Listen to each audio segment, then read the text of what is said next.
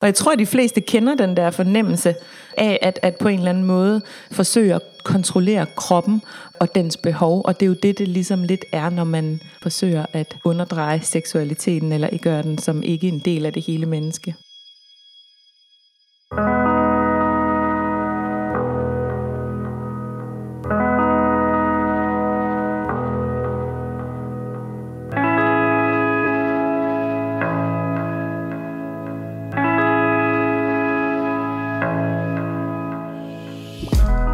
Velkommen til Embodied Manifestation Podcast. En podcast med fokus på at ære det hele menneske og vores forbundethed gennem en banebrydende tilgang til manifestation. Med råd i somatisk udviklingspsykologi, human design og energetisk navigation er Embodied Manifestation både en katalysator for vores fuldendte frie væren og en livsændrende manifestationspraksis. Jeg er Luca Sofia, din guide på rejsen.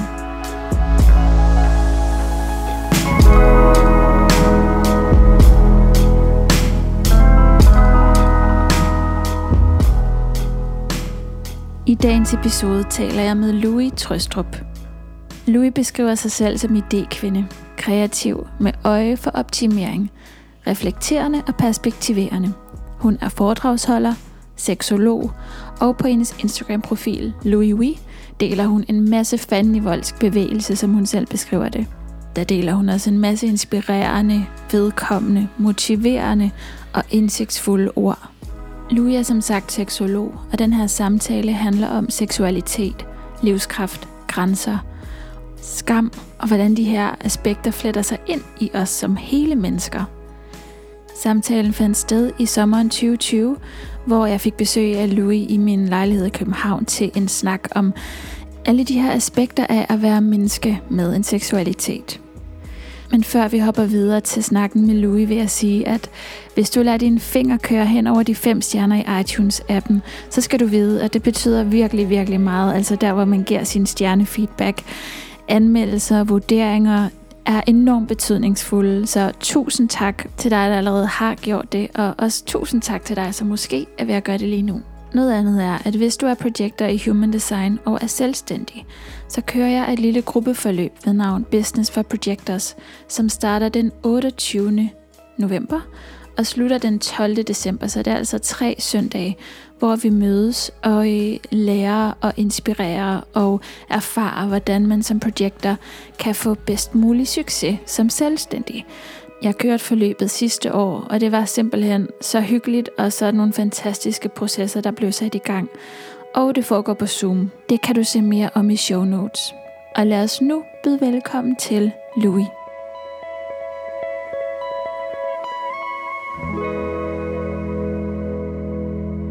Hej Louise, velkommen til. Tak skal du have. Så dejligt at se dig. Tak fordi du vil være med. Tak fordi jeg måtte være med. Jeg tænkte på, har du lyst til, at vi sætter en lille intention, før vi tager den her samtale? Måske ja. en intention om, hvad dem, der lytter med, måske skal have ud af den. Ja. Eller hvad du har brug for. Ja. Ja. Det synes jeg lyder som en god idé. Mm. Mm. Hvad kunne det være? Hvad kunne det være? Altså nu skal vi jo snakke om noget, som er sådan en lille smule secret, tænker jeg. Øhm, du har jo inviteret mig til at tale lidt om seksualitet. Og i forbindelse med det, så, så tænker jeg måske, at intentionen kunne være at øhm, ære netop det her hellige space, som det er. Så det vil i hvert fald være min intention, at der ikke er noget, der overhovedet i hele verden kan være forkert, når vi snakker om seksualitet. Så det er min intention. Smukt. Den er virkelig fin. Louise, har du så lyst til at trække et kort? Rigtig gerne. Jeg har allerede udset mig et faktisk. Wow. Med det samme. Det ja. er det her. Jeg kan fortælle, at der er en øh, rigtig fin øh, giraf på kortet af sådan varme orange farver, og så sidder der en smuk mørkhåret kvinde oven på giraffen og sådan holder om sit knæ og trækker benene lidt op under sig. Fint. Vil du læse op? Det kan du tro. Planlægning for fremtiden. Kortlægge fremgang. Stole på det ukendte. Og handling på guddommelig inspiration.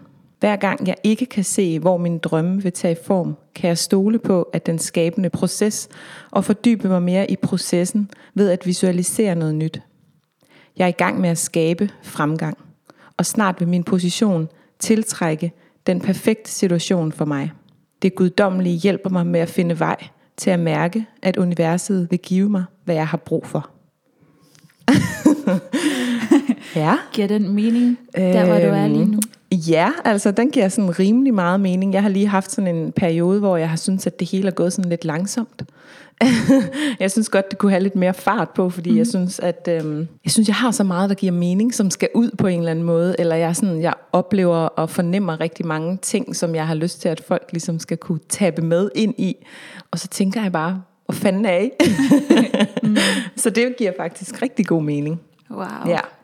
Den der sådan, lad det nu lad det ske. Jeg ja, præcis. Lige præcis. Mm. Jeg er klar, så hvad, hvad venter vi på? Ja. ja. Jeg kommer også til at tænke på det, du fortalte mig lige, da du kom ind, at I havde været ude og kigge på en lejlighed. Ja, ja. Jeg ved ikke om det, men ja, sådan trust. Ja, tillid til processen. Mm. Ja. Det er et, klart et tema for mig generelt, det der med at hoppe ind og ud af tillid til, at alting er, som det skal være. Mm. Det er sådan på hele mit liv et meget godt kort. Mm.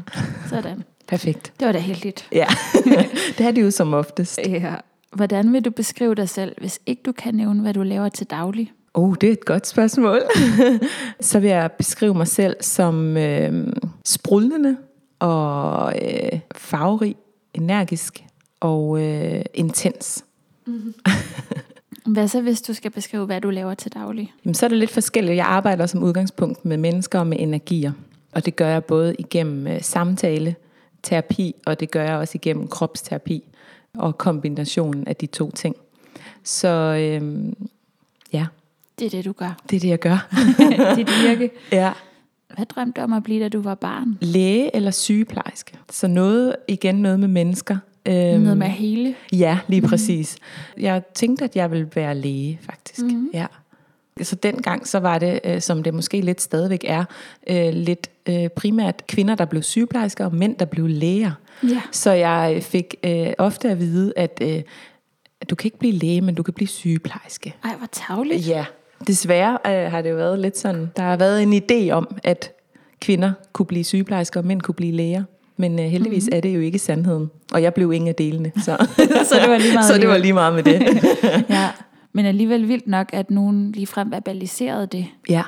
At det ikke bare lå som sådan en subtil ting. Ja. Mm. Kan du huske, hvordan det oplevede sig for at vide? Jeg tror, at det oplevedes som ikke sandt. Altså, jeg tror ikke, jeg tog det specielt tungt. Nej, det vidste godt, fandme nej. Jeg har altid haft en meget øh, stærk fornemmelse af, hvor jeg selv var, og hvad jeg troede på, og hvor jeg ville hen, og der er aldrig rigtig nogen, der har formået at sådan kunne rykke ved det, uanset hvad de har sagt. Wow. Ja, så på den måde har jeg altid haft en enorm sådan styrke i mig selv. Mm. Øhm, og følt mig meget sikker på, at det jeg mærkede, det var rigtigt. Så jeg tror, mange gange har jeg bare, også i den her forbindelse, sagt, nå okay, og så har jeg bare troet mit. Ja, ja. gjort hvad du ville. Ja, præcis. Mm. Et mega stort spørgsmål. Ja. Hvordan har din rejse set ud fra start til nu? Uff, i forhold til alt, hvad du har lyst til at nævne. Okay, wow. Shit, det er et stort spørgsmål. Ja, det virkelig. Fordi jeg ser lidt øh, livet som sådan, der er flere rejser i gang på samme tid på en eller anden måde. Mm. Der er sådan min, øh, min personlige rejse i mit liv, i den familie, jeg er endt i, med de venner, jeg har fået, og, og de valg, jeg ligesom har har taget igennem livet, som har bragt mig i de situationer, som så har fået mig til den næste rejse -agtig. Og jeg kan nogle gange føle lidt, at jeg har levet øh, mange liv i det her liv. Mm. På den måde ment, at øh, jeg meget tidligt gjorde op med, med min familie, og øh, flyttede hjemmefra i en alder af 14 år. Wow. Ja, og blev meget tidlig voksen. Så har jeg været ude i at uh, konvertere til islam. Jeg har gået med slør, jeg har bedt, jeg har haft en muslimsk kæreste, mm. som var en mand uh, i seks år, som uh, meget tragisk uh, kom ud for en bilulykke og døde. Mm. I, uh, en meget skrøbelig alder for mig. Jeg har været omkring uh, en 19 19-20 år øh, på daværende tidspunkt. Det bragte mig jo ligesom ind i en ny rejse og en ny dimension af livet, og også en, en øh, oplevelse af at have sorg og, og øh, ulykke, og at livet kan stoppe øh, meget tæt på, meget tidligt. Og derfra havde jeg så en periode, som bragte mig i en helt anden retning, hvor det hvor jeg på en måde uh, tappede ind i mere, hvad, hvad, hvad var det for et liv, jeg ønskede, hvad var, hvad var sandheden for mig, og i den følgende periode sprang ud som lesbisk, uh, fik min første pigekæreste, og ligesom begyndt at, at leve det liv, som uh, ikke måske var normen, uh, og som overhovedet ikke var normen inden for uh, islam, som jeg havde bevæget mig inden for, altså det kunne nærmest ikke være mere, mere modsat, og på den måde starte en rejse i det, fra at fra min, hvad skal man sige, professionelle rejse i, i form af arbejdet rigtig mange år som øh, socialpædagogisk vejleder for unge mennesker med unge voksne med psykiske lidelser af forskellige art, og ligesom mærke deres liv og deres smerte og deres rejse øh, meget intenst i mit system mm. i mange, mange år, og mærke, hvad det gjorde ved mig og min energi det har været meget, øh, meget stærkt for mig at arbejde med det. Også, jeg har været meget passioneret omkring det. Jeg har, haft, øh, jeg har gået meget ind i det. Som sagt, hvis jeg ligesom føler for noget, så er det ofte øh, 100 procent. Der er ikke noget sådan halvt. Og derfor endte jeg også med at øh, blive syg og sygemeldt med stress i mit arbejde med de her mennesker. Fordi jeg på en eller anden måde, måde ikke formåede at holde min energi adskilt fra deres energi. Det har jeg så lært sidenhen, at, at det, det kan være en udfordring for mig som reflekter. Ja. ja. at gøre det.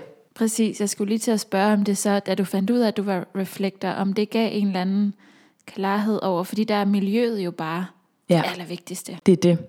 Det gav mig virkelig en aha-oplevelse, vil jeg faktisk sige, fordi at jeg også altid har mødt rigtig mange mennesker i mit liv, som mange mennesker gør, og involveret mig med mange forskellige miljøer og mennesker, men meget, meget sjældent følt nogen, som var som mig. Så jeg har haft sådan en følelse af, at lige meget var meget sådan, at jeg kunne genkende mig selv i andre, eller de kunne se ting, sider af dem i mig, mm. så har jeg altid været sådan, mm, det er ikke helt sådan der, jeg har det. Mm. Eller sådan haft meget svært ved at sådan, på den måde spejle mig egentlig en til en i andre mennesker. Mm. Og så fandt jeg ud af, at jeg var reflekter, og at der kun er en meget lille procentdel, der er det. Og så var jeg sådan, that makes ah. sense. Aha. yeah. Det er derfor, at jeg ligesom ikke har haft den her fornemmelse af, at der var andre, der var i verden på min måde, og mærkede de ting, som jeg mærkede. Mm. Og ja, som du nævner, det her med, at miljøet omkring mig er helt enormt øh, vigtigt for min trivsel.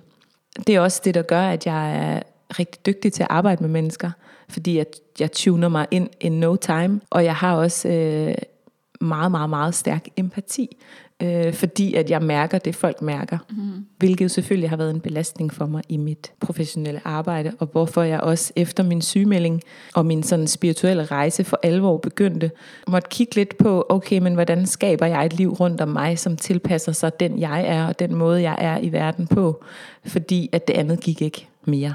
Jeg havde ligesom bidraget med det, jeg kunne der. Så det er sådan korte træk, langt liv.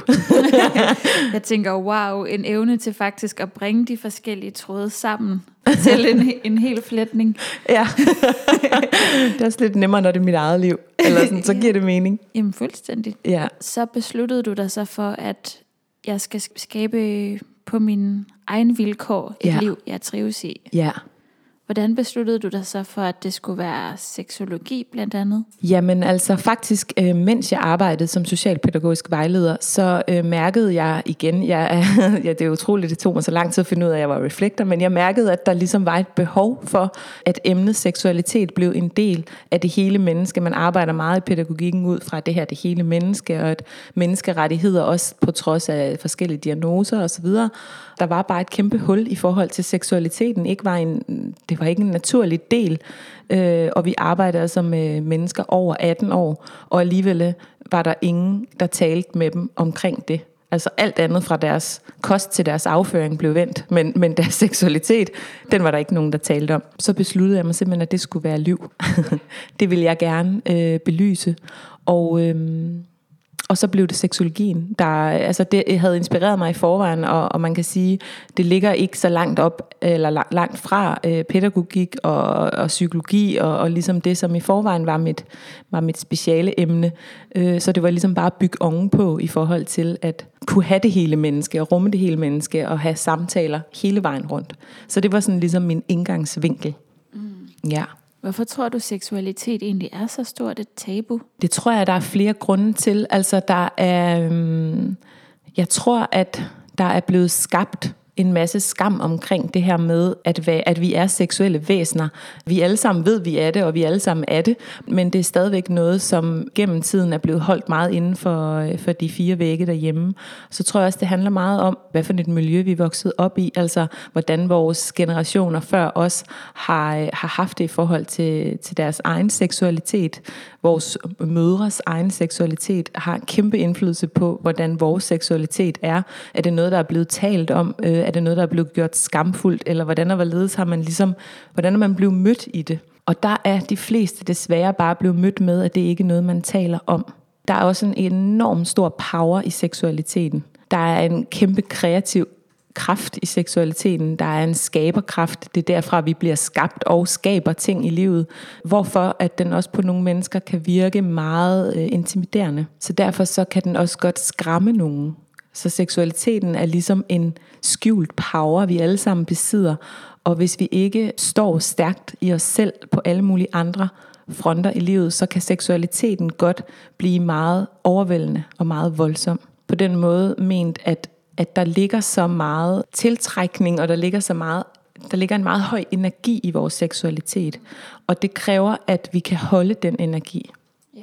Måske også en høj grad for nogen i hvert fald er ubevidst materiale. Helt klart, helt klart. Øh, og noget man ikke rigtig måske helt ved, hvad man skal gøre med os. Og så er det jo sådan, at, at er der noget, man ikke sådan helt ved, hvad man skal gøre med, og er der også noget, der samtidig er lidt skamfuldt, og er der også noget, der ikke bliver i talesat, så er det meget nemt at pakke det væk. Øh, fordi hvor går man hen med det?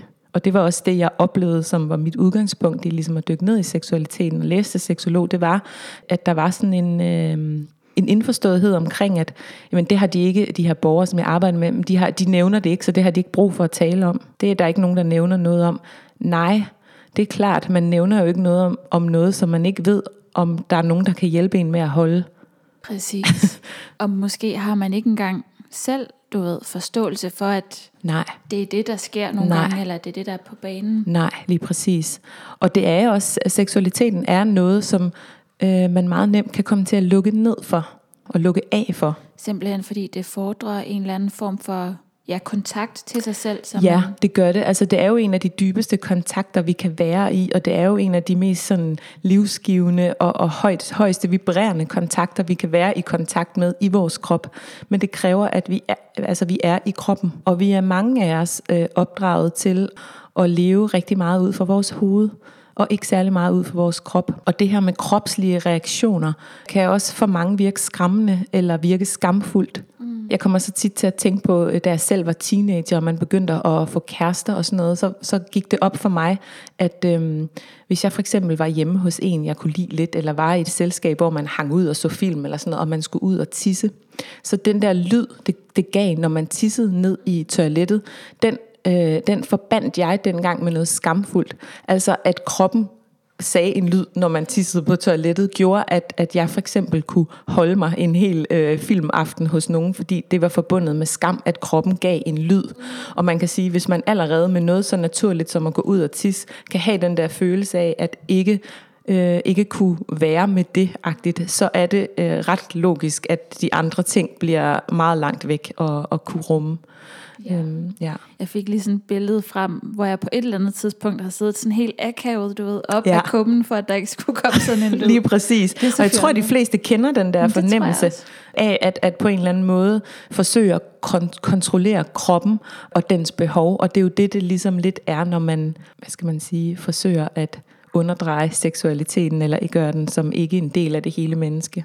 Ja, og der kommer den der sådan store privatsfære om ja. det. Sådan, det kan godt være, at den siger en lyd, men det er kun mig, der må høre den lyd. Ja, lige sådan. præcis. Ja. ja.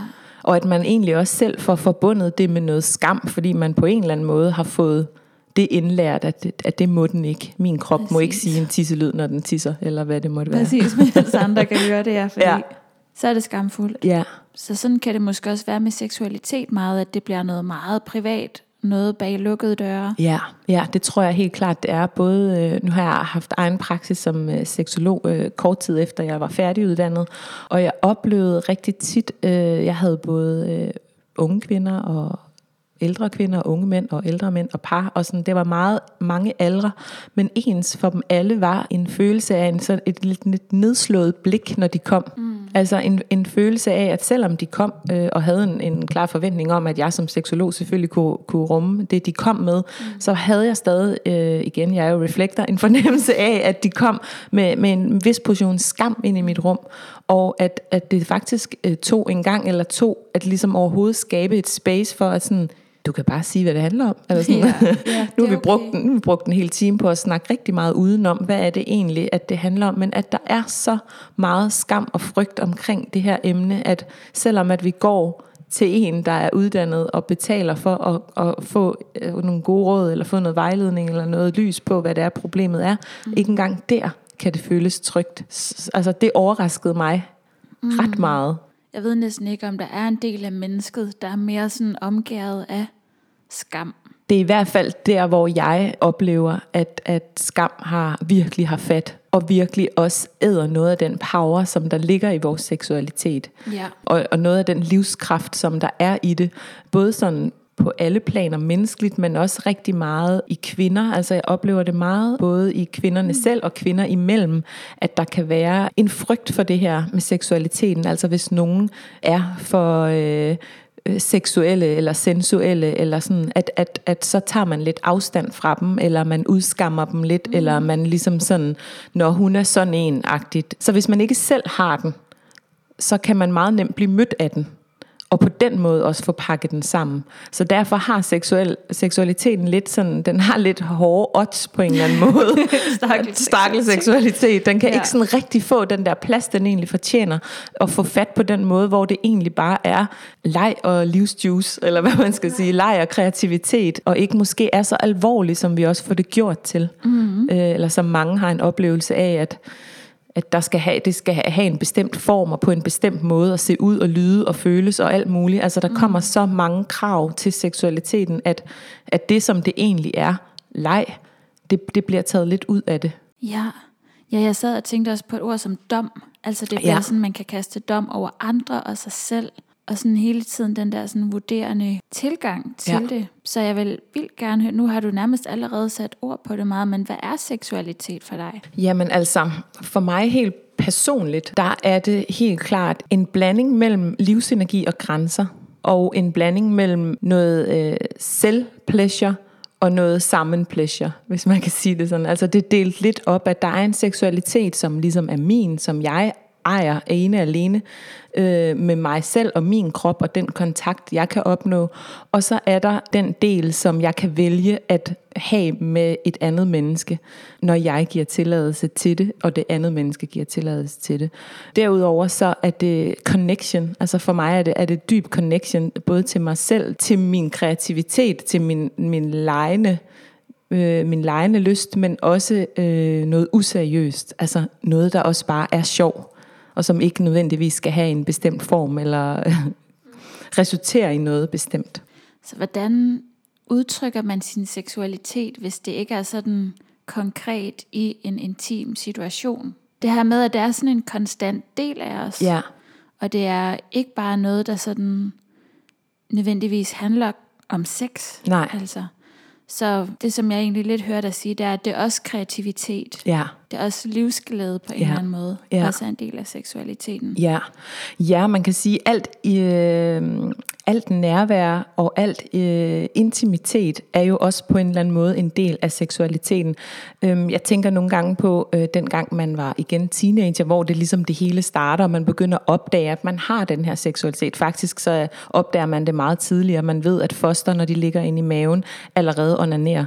Det vil sige, at de er selvfølgelig ikke klar over, at det er det, de gør, men de stimulerer sig selv for ligesom at, at opnå et resultat. Så man kan sige, at vi, vi har vores seksualitet øh, den fødes vi med, og den har vi allerede så på fosterstadiet. Men når vi begynder at udforske den lidt mere sådan i teenageårene, så er der rigtig mange, der også øh, starter med at have den som en intimitet, altså veninder imellem. Man ser sådan efterskole, det er derfor, de alle sammen fnat og lus, og jeg ved ikke hvad. Det er fordi, de sidder på nakken af hinanden og nuller hinanden i håret, og sover i bunke og alle de her ting. Altså vi har en, en meget stor hudkontakt og en meget sådan tæt kontakt, som så jo ældre vi bliver, øh, begynder vi på en eller anden måde åbenbart også at finde det upassende, at vi kan sove tæt med vores øh, venner, eller at vi, og man kan sige, det er jo egentlig også ikke nødvendigvis øh, seksuelt, men stadigvæk en del af vores seksualitet, at være i intimitet øh, med folk, som vi selvfølgelig selv vælger at have tæt på, om det er venner, eller, eller hvad det nu engang er. Og så er der det her element at, at føle øh, lyst det er jo ret naturligt, at vi føler øh, lyst eller trang til mad, og det er ret naturligt, at vi føler lyst eller trang til søvn. Og det er også ret naturligt, at vi føler øh, lyst eller trang til sex eller seksuelt samvær med, med os selv eller med andre. Men, men igen, så, øhm, så er den faret lidt ind under gulvtæppet. Og det er egentlig et behov, som er lige så væsentligt som at sove og spise og gå på toilettet og alle de andre sådan basale behov, vi har. Så jeg ser egentlig seksualiteten som det her sådan femte jul på en eller anden måde i, i det at være et, et helt menneske. Og uanset formen, altså nogen har brug for en seksualitet, som er meget udfarende, som er meget eksperimenterende, og nogen har, har slet ikke brug for, for den, men har brug mere for, for intimiteten, nærværet, kontakten. Og der er intet her, der rigtig er forkert. Det handler mere om, at, at man giver sig selv lov til at komme i den her lidt dybe kontakt med sig selv. Men det kræver, at man kan rumme og være i sig selv på rigtig mange andre måder, hvis man skal kunne rumme at være i kontakt med sin seksualitet. Det er simpelthen et must. Mm. Ja. Nu kommer vi lidt væk fra dit spørgsmål måske. Nej, det var så fint, og det leder mig faktisk hen til det næste spørgsmål, som er, hvordan kan vi øge kontakt og intimitet med os selv og med andre? Ja. Altså, jeg plejer, og øh, jeg har en del kvinder, både hos mig nu, og har også haft det, det tidligere i min praksis, som, øh, som kommer, fordi at de har en nedsat lyst til sex. De oplever, at de ligesom ikke mærker den her lyst til sex helt, som, som de føler, de burde. De har en følelse af, at de mangler noget, og de har en følelse af, at de ikke rigtig mærker den her kontakt. De mærker faktisk måske ikke engang lysten til at få lyst. Og når jeg så prøver at spørge lidt ind, noget af det første er sådan, hvordan, øh, hvordan tørrer du dig efter badet? Og så kigger de fleste sådan en lille smule underligt på mig og tænker, hvorfor spørger hun om noget så dagligdagsagtigt, ikke seksuelt. Og så er det fordi, at det siger rigtig meget om, hvordan vi ligesom er med os selv. Er det sådan statisk, hvor vi sådan dut, dut, dut, dut, dut, dut den ene arm, den anden arm, eller, øh, eller så spørger jeg, hvordan smør, smører du din krop ind i creme? Det gør de fleste. Ja, hvordan gør du det? Nå, men det er sådan lige hurtigt på begge skinben, og lige hen ad armene, og så er det ud af døren igen en af de måder, man kan komme lidt mere i kontakt med sig selv på, det er at give sig selv lidt mere tid, give sig selv lidt nærvær og opmærksomhed. Huden er det største organ, og der sidder enormt mange nervebaner, der sidder enormt mange punkter, som kan hjælpe med at komme ned i kroppen, altså forlade hovedet og komme til stede i sin krop. Og det kan være en af de første ting, jeg sådan ligesom beder folk om at lægge mærke til, eller øve sig lidt på. Og det kan være sindssygt, det lyder meget øh, banalt, men det kan være sindssygt grænseoverskridende at skulle bruge 10 minutter på med nærvær og smøre sig selv ind i creme. Altså det er der rigtig mange, der nærmest ikke kan. Øhm, og det er et meget godt billede af det her med, hvordan vi ligesom ikke er i kontakt med os selv. Der er rigtig mange ting, og faktisk især for kvinder, er der mange ting, som skal være på plads, før de synes, at de har tid og plads og lyst til at overveje at være noget seksuelt stjernen og månerne, og det hele skal stå i den rigtige stilling, og man skal føle sig let og godt i kroppen, og det skal ikke være på den tid af cyklusen, og heller ikke den, og kroppen skal se ud på en bestemt måde, hovedet skal være tomt på et bestemt måde, eller fyldt, eller kæresten skal have gjort, eller du ved, der er så mange checkpunkter, og når der kommer så mange checkpunkter, så kommer der aldrig rigtig et godt tidspunkt. Og det tror jeg rigtig mange kan genkende til det her, at at den her spontane lyst, som man snakker om i seksualiteten, den, øhm, den ved man også biologisk set er mindre hos kvinder. Spontan lyst opstår meget øh, mere ofte hos det maskuline. De har mere testosteron, så de har mere spontan lyst, hvor kvinder har en lidt mere opbyggende lyst. Altså der skal simpelthen være mange ting, der er på plads, men der skal også ligesom gøres flere ting, for at den lyst, den bliver vækket. Og så handler det jo om at finde ud af for sig selv, hvad er det, der skal til, for at min lyst, den bliver vækket. Mm. Tak for det. Det tror jeg rigtig mange kan bruge. Det håber jeg. det er sådan en hjemme, lille hjemmefif. ja, helt vildt brugbart. Så vi har snakket lidt om skam. Ja. Jeg har sådan igen et lidt overordnet spørgsmål. Hvad for en rolle spiller skam i forhold til seksualitet? Altså skam har en kæmpe stor rolle i forhold til vores seksualitet og i forhold til også individuel udvikling af seksualiteten og hvor meget man ligesom tør måske at, at dele det i frygt for at blive øh, ja, udskammet. Altså vi mennesker, vi, vi er jo flokdyr, vi vil gerne være en del af mængden. Vi har det meget svært ved at komme uden, uden for flokken. Øh, så hvis vi ligesom fornemmer, eller der ikke er nogen andre, der siger sådan, hey, har du prøvet det her og det her, så, så, så tiger vi også lidt med det, fordi vi, vi er bange for, at det bliver udskammet. Så skam fylder rigtig meget, når vi kommer til seksualiteten. Også skam for at føle sig som et seksuelt væsen. Det hører jeg også tit, både for kvinder og mænd, at der er skam på at have de lyster, som de nu engang har. Også uden at der overhovedet er noget som helst at skamme sig over. Så er det der... Øh, skam har bare fået en, en for stor plads i forhold til vores øh, seksuelle væsen, som vi jo alle sammen er. Mm. Hvad tænker du, det skyldes? Igen, så tror jeg, det skyldes, at det er noget, der ikke er blevet i tale sat særlig meget. Det er ikke noget, vi har, vi har ikke fået så meget plads på det på en eller anden måde. Det er, at det er blevet gjort til, at der er nogle enkle ting inden for seksualiteten, som er okay, og så er der nogle ting, som vi, hvis vi ikke, igen, så, så oplever meget det her med, hvis vi ikke forstår det, hvis vi ikke selv har haft den lyst, eller oplevet det, eller hørt om det, så synes vi, det er mærkeligt, mm. og så tager vi afstand fra det. Mm. Så vi har en følelse af, at vi som mennesker skal forstå for at acceptere. Mm. Og det, øh, det, det har også en ret stor plads, når vi snakker seksualitet, at, at forståelse skal til, for at vi kan acceptere, i stedet for at vi bare tænker, at ja, det, det er ikke sådan, jeg har det, det forstår jeg ikke, men det, det behøver jeg heller ikke, for at du skal have plads til at have lyst til det, du har lyst til. Øh, og så længe at det er med partner eller nogen, der er indforstået med, at det er det, der foregår, så kan det jo være ligegyldigt for mig eller for alle mulige andre, hvad folk de foretager sig, så længe det er lovligt, og så længe at alle er indforstået. Mm. Men, men det er ikke helt sådan, det er, og det ligger mange generationer tilbage, og det kan også godt være, at det kommer til at tage mange generationer at ændre på. Mm. Men jeg synes, at, at det er noget, som er kommet lidt mere frem i lyset, i hvert fald den her skam, der er i forhold til kvinder, der, der ligesom ejer deres seksualitet. Det synes mm. jeg er noget, der er kommet lidt mere frem. Ja. Jeg kommer også til at tænke på sådan noget med, at vi jo hidtil har været ekstremt mentale. Mm. Der har været meget det mentale, der har domineret. Ja. Og kontrol. Ja. Og egentlig også sådan magt, mm. dominans i vores samfund på ja. en eller anden måde. Og der er noget ved seksualitet, måske som kan være ret råt. Og mm. der er så mm. den der livskraft, som ja. ikke umiddelbart måske... Det er som om, at den har søgt været holdt nede for at bevare også en eller anden kontrol. Mm, ja. Også måske sådan på samfundsbasis på en eller anden måde. Det tror jeg helt klart, at, at der er, øh, er noget med, og man, man kan sige, at der er også rigtig mange, der leger med seksualiteten i kon, altså med kontrol som et element. Ja. Så det er helt klart, at, at det er det, og det er jo også noget af det mest øh, overgivende, vi kan give til hinanden. Altså vi er jo fuldstændig blottet. Vi mennesker har det også lidt med, at at på en eller anden måde opretholde en facade over for hinanden, som gør, at vi føler os nogenlunde godt tilpas, når vi står over for hinanden. Og når man ligesom øh, tapper ind i det her, den seksuelle verden, så er, det, er vi jo meget mere blottet. Det vil sige, at vores kontrol skal vi ligesom ligge lidt et andet sted, for at kunne overgive os til det, der egentlig er essensen af seksuelt ligeværdigt samvær. Der er kontrol, hvis man skal opnå det, som seksualiteten kan. Den er ligesom ikke en del af det. Og det tror jeg er rigtig svært for rigtig mange. Mm. Ja. Simpelthen at give sig hen. Og give sig hen lige præcis. Mm. Og mærke den der meget, meget dybe kontakt, som der er, når man, når man er i den der seksuelle energi med et andet menneske. Vi forbinder os jo.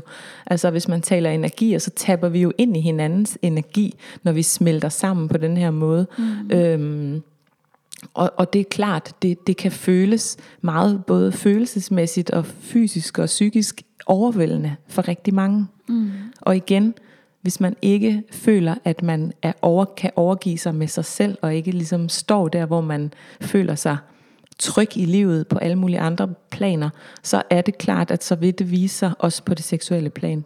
Det kan ikke undgås. Mm. Og måske også det her med at give sig hen, kan være rigtig svært, hvis man har haft dårlige oplevelser med det sådan tidligt, hvis vores omsorgspersoner ikke har været trygge at give sig hen til. Ja, helt klart. Mm. Helt klart, så kommer der jo det, som er det andet store del. Altså når, når, man, når man siger, at man er seksolog, så tænker folk tit, at det kun handler sådan om lavpraktisk, hvordan har vi sex med hinanden, og hvad, hvad for nogle orgasmer kan man få osv. Det er selvfølgelig også en stor del af det, anatomi og så videre. Men en rigtig stor del af det er også, hvordan vi er i vores relationer. Hvad er det for nogle mønstre, hvad er det for nogle kærlighedsrelationer og mønstre, vi ligesom indgår i, og hvordan er de et udtryk for, hvordan vi ellers har levet øh, i vores barndom op igennem vores opvækst. Hvad er det, vi blevet mødt af? Hvad er det for en kærlighed, vi taler? Mm. Og hvad er det for en kærlighed, dem vi møder, de taler? Det er klart, det er, det er lige så stor en del af det.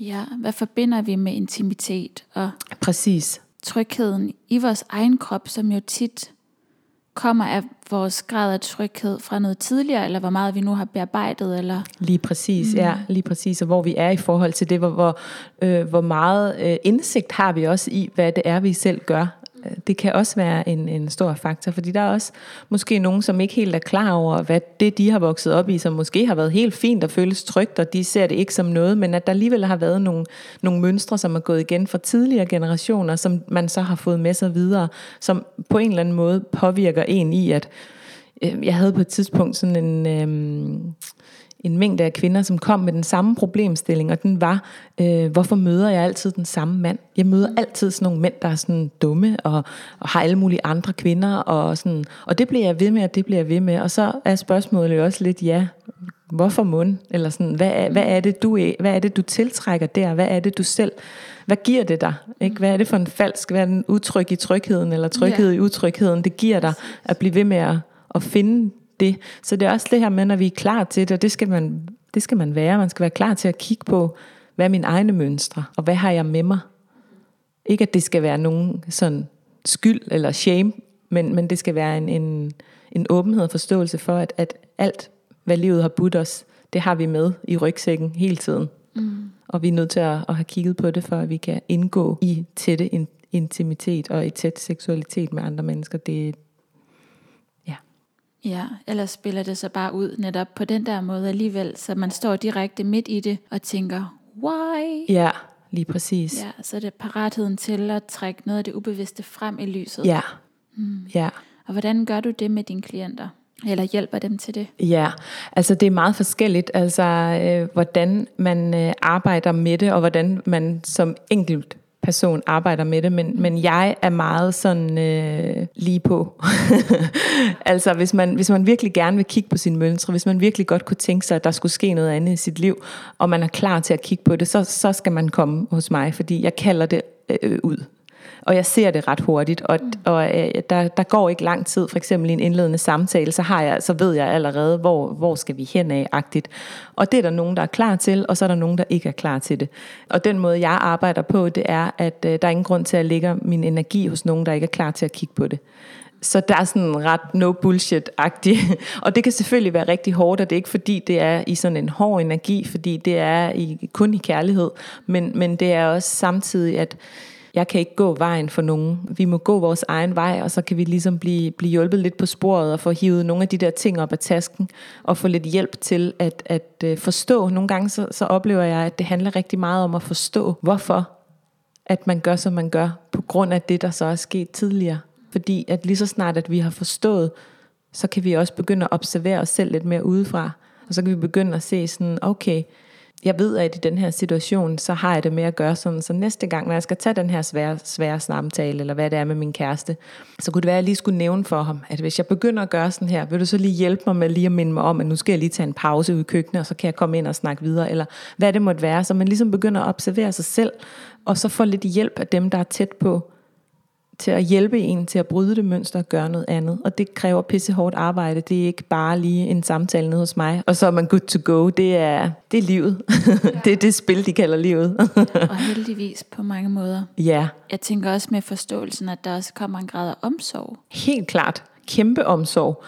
Ja, og mærke, hvad er det egentlig, jeg har brug for, når jeg gør det her? Altså, hvorfor er det, jeg gør det? Fordi vi gør, vi gør ting, fordi vi gerne vil elskes. Det er derfor, vi er her. Vi vil bare elskes. Mm. Og alt i vores adfærd prøver bare at gøre, at vi bliver elsket. Og hvis vi har lært, at det kræver en bestemt måde at være på, jamen så tapper vi ind i den måde, også 20, 30 og 40 år efter, hvis vi ikke ligesom kigger på, okay, men er der andre måder, jeg kan opnå den her kærlighed på? Mm. Det kan også være seksuelt. Der er også nogen, der bruger, har, har lært at bruge seksualiteten som, for at føle sig connected, for at føle sig elsket. Mange, tror jeg. Præcis. Så når jeg giver det her til en mand eller en kvinde, så vil de elske mig. Mm.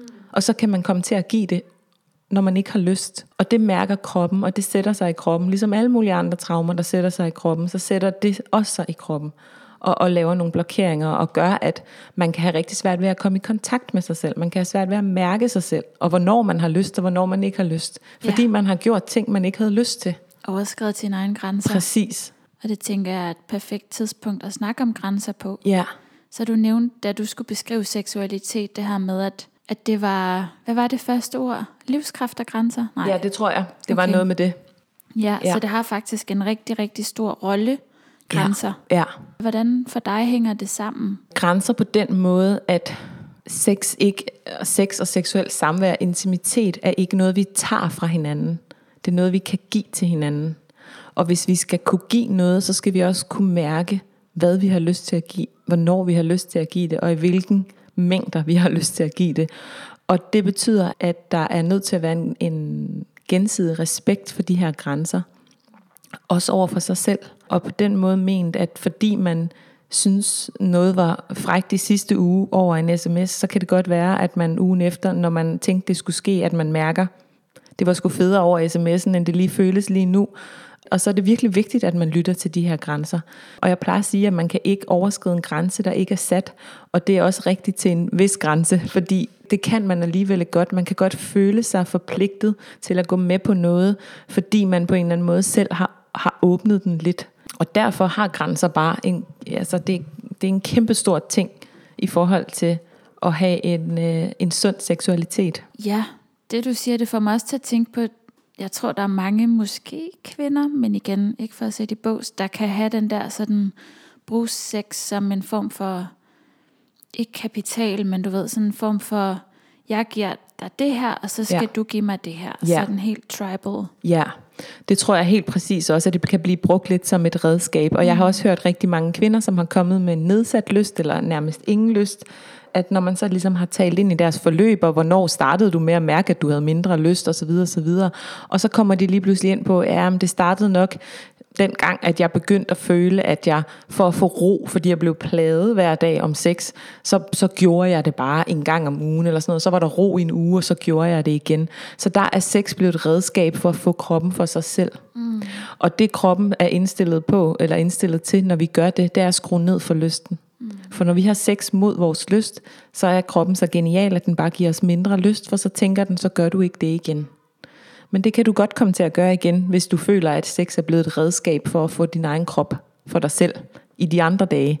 Og på den måde tror jeg, at der er mange, der kan komme til at ja, bruge den som en, det er en energiudveksling på en eller anden måde. Ja.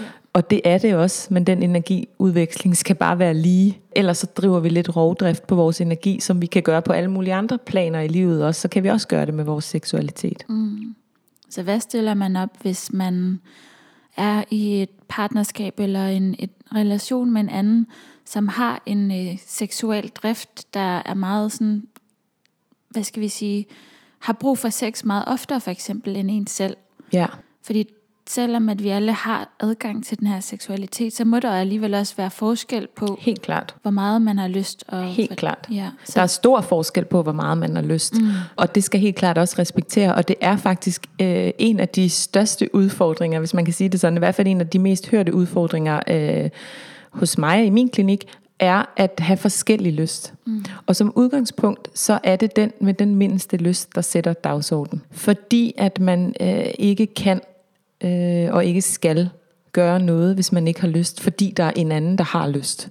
Så må man simpelthen se, om man kan løse, at, at den anden kan finde andre måder at få stimuleret sin lyst på.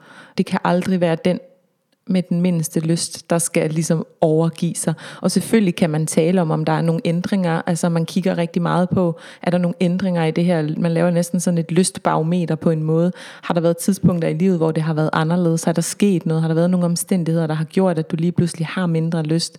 Rigtig tit sådan noget efter fødsel, efter børn. Er der rigtig mange kvinder, der oplever, at ja, man er ligesom været i en anden krop, hvis man kan sige det sådan. Man er ligesom, man er groet noget andet, der har været noget andet, der har vigtigt, og så skal man finde tilbage. Og der kan være et, et, en ændring i lysten, som selvfølgelig kan komme til udtryk i frustration hos ens partner, som, som ikke har haft en anden krop. Og øh, ja, det er, det er en, en lidt kompleks problemstilling, og, og om ikke andet, så er den meget almindelig. Mm. ja, men en invitation til at også dykke ned i, hvad, hvad andet der kan ligge af ubevidst stof omkring det. Helt klart, og man kan sige, jeg kan ikke rigtig komme med noget sådan et konkret øh, redskab til, hvordan man håndterer det, fordi det er meget individuelt. Mm. Men jeg kan kun opfordre til, at hvis det er en udfordring, man har, så kan det virkelig hjælpe at gå til, altså der er en grund til, at der er de her parterapeuter og seksologer, der tilbyder sig, det er ikke kun for at redde dit forhold, eller finde ud af, at du skal slå op, det kan også være for at få belyst det her, for faktisk at komme tættere på hinanden. Mm. 9 ud af 10 gange, så oplever jeg, at parerne faktisk kommer endnu tættere på hinanden, fordi de får hjælp til at forstå hinanden på områder, hvor de man har det med, når man ikke føler sig forstået, så trækker man sig lidt. Og når to partnere i en relation, som egentlig ønsker hinanden, og ønsker at være tæt på hinanden, de begge to trækker sig lidt, fordi de ikke forstår hinanden, så kommer der bare en endnu større afstand. Mm. Og så kræver det nogle gange, altså det kræver altid, at den ene part minimum er risikovillig. Tør stille sig frem, tør være blottet, og tør at sprede armene ud og sige, kom herhen. Og rigtig tit i forhold til seksualiteten, fordi det er så skrøbeligt, så sker det, at begge partner ikke tør stille sig derud. De trækker sig, og afstanden bliver kun større imellem dem. Og der kan det rigtig, være rigtig god gavn af, at der sidder en tredje part, som på en eller anden måde lidt kan hjælpe hjælpe den ene og den anden skiftevis gerne lidt frem og stille sig lidt til rådighed. Fordi udgangspunktet igen, som i alt andet, er kærlighed. Mm. Smukt. Ja. Hvorfor tror du egentlig, at mennesker de trækker sig fra hinanden, når de bliver bange for ikke at blive forstået, eller når de er bange for ikke at være elsket? Mm. Jeg tror, der kan være rigtig mange forskellige grunde til, at vi trækker os, men, men at trække sig er jo at beskytte sig selv. Og igen kan det sagtens have noget at gøre med, hvad har vi lært? Hvordan har vi set vores øh, forældre øh, klare udfordringer? For der er ikke nogen, der er i en relation, som aldrig er svær. Og der er ikke nogens liv, som ikke går op og ned, og der er ikke nogens relationer, der ikke går op og ned. Men, men hvis vi ligesom har været vant til at se vores forældre løse det med tavshed, eller selv har oplevet nogle gange at prøve at stille os ud og være risikovillige og åbne armene op, og så den anden ikke kom. Der var ikke nogen, der kom imod os så, så kan det ligesom igen give nogle øh, hak i energien, og det kan også give nogle traumer i systemet. Og når man siger traumer, så lyder det som om, man skal have været med i en eller anden vanvittig ulykke, men det behøver man slet ikke. Et traume kan sagtens være at stille sig ud blottet. Jeg synes, det har været rigtig svært at stille sig derud og ikke blive mødt. Det kan gøre, at næste gang du skal gøre det, så er det lidt sværere. Og jo mere det sidder i kroppen, der er rigtig mange, der kender det her med, at man, man ved, man har et mønster. Man har egentlig lyst til at gøre noget andet. Og bagefter så tænker man, fuck, jeg nåede ikke engang at tænke. Det skete bare. Jeg sagde bare det der, som jeg plejer at sige. Eller jeg smækkede bare døren og gik. Og det kan være så umenneskeligt svært at gå tilbage. Selvom man godt ved sådan, åh, jeg burde gå tilbage. Jeg burde sige undskyld. Det var mig, der lige skulle have trukket vejret. Men alt i kroppen trækker bare en anden retning. Og det er fordi, vi får lavet de her energibaner og spor i vores systemer, som gør, at kroppen handler, inden at vi handler. Og det, det er det, jeg tror, at der gør, at folk de trækker sig. Meget af det ligger i vores system for tidligere oplevelser. Ja, og måske frygten for at blive afvist. Ja, igen, ja, mhm. helt klart. Som gør, at man så netop så bare alligevel får den en lignende oplevelse, som er sådan en form for tab mm. af relationen eller isolation. Ikke? Ja. Men så opleves det bedre måske, at den er selvvalgt. Helt klart. Mm. Helt klart. Det føles jo ikke som om at blive valgt fra, hvis man selv går. Mm. Ikke nødvendigvis i hvert fald. Så kan man have en følelse af, at det har jeg jo selv valgt. Jeg gik jo selv. Ja, præcis. ja. Så skåner man sin sårbarhed lidt. Ja. Wow, tiden går så stærkt. Ja. så vi er allerede ved at at være nået ved vejs ende, men hvad lyser der op ved det arbejde, du laver som holistisk behandler og seksolog? Det er der flere ting, der gør, men, men det her med at se, se mennesker i udvikling, det her med at støtte og holde. Altså jeg sagde, da jeg startede på jobcenter, efter jeg sagde op, at jeg vil leve af at ligesom sprede kærlighed omkring mig. Og, og det er egentlig det, der lyser mig op. Det er det her med at mærke øh, energier og energiskift, og mærke, hvor meget det kan gøre at tappe ind i energier og støtte folk. Altså det, det, det gør mig virkelig godt, og det gør mig virkelig glad, og det lyser mig virkelig op. Altså det er, mm. Og det er meget naturligt for mig. Ja. Mm. Hvad kan vi gøre for at leve et liv i størst flow? Ui, vi kan gøre mange ting. Men jeg tror, at det vi først og fremmest kan gøre, det er at øh, finde ud af, hvad vil det sige for mig at leve i, i et flow. Mm. Jeg har brugt meget den her term med, at man skal leve sit bedste liv, og det er meget individuelt, hvad det vil sige at leve mit bedste liv. Men det handler i hvert fald om at finde ud af, hvad er det? Hvad vil det sige for mig? Helt basalt, hvor mange timer skal jeg sove? Hvad for noget mad skal jeg spise? Hvor meget skal jeg bevæge mig? Hvor meget skal jeg være sammen med nogen? Hvor meget skal jeg ikke være sammen med nogen? Hvad er det, jeg kan lide? Det kan man ligesom starte med at, at få styr på de der helt basale ting. Og det er jo meget individuelt. Jeg har for eksempel brug for ret meget søvn, men ikke brug for sådan super meget mad. Og, og der kan det jo være meget forskelligt, hvad man har brug for. Og jo mere man gør det, som man har brug for, jo mere tror jeg på, at man lever i flow. Mm, smukt. Hvad har været den største sejr i dit liv?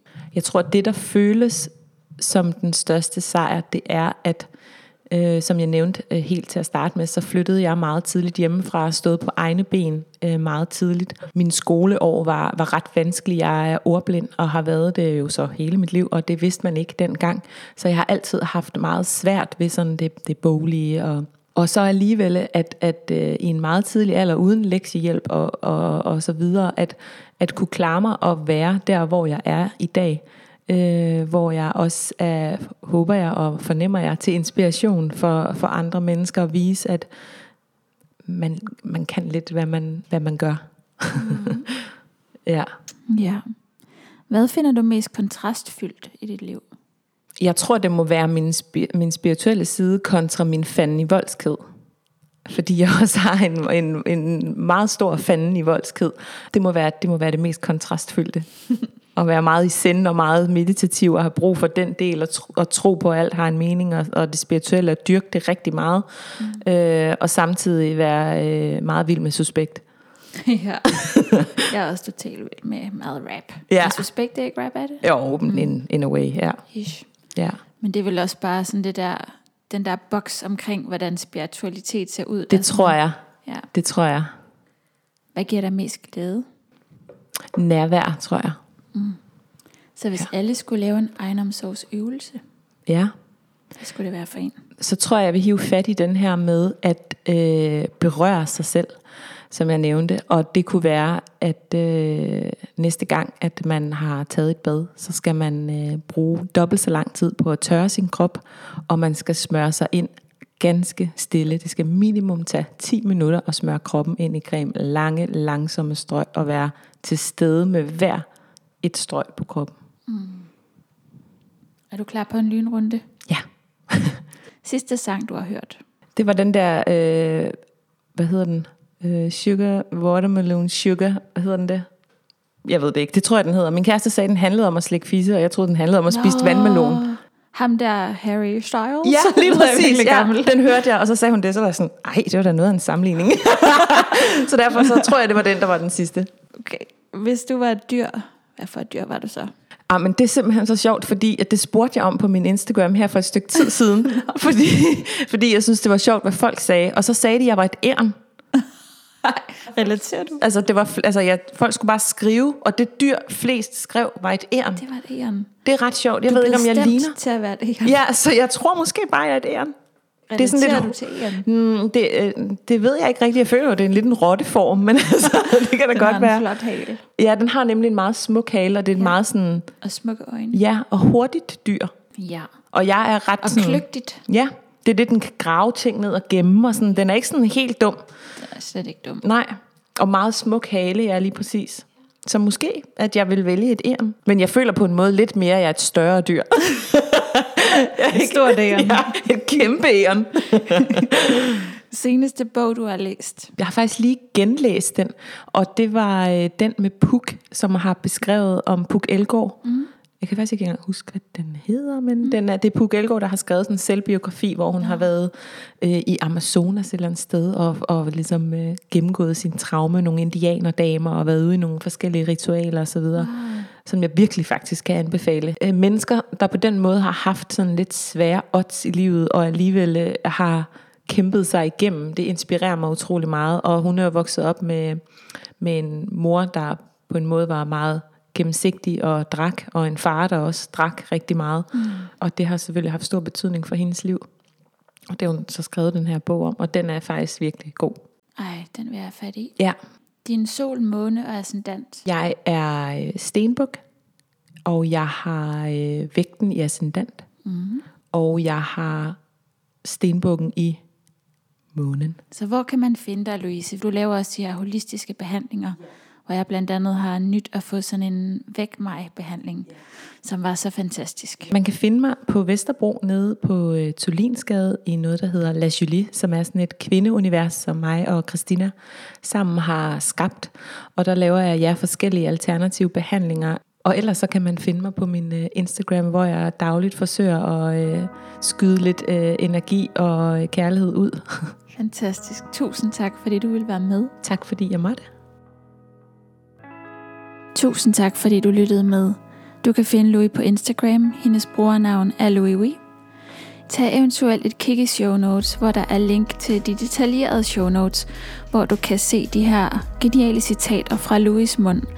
Du kan eventuelt kigge mere på Business for Projectors via linket i show notes, også hvis du mærker, at det trækker. Jeg ønsker dig en rigtig dejlig uge. Hej då!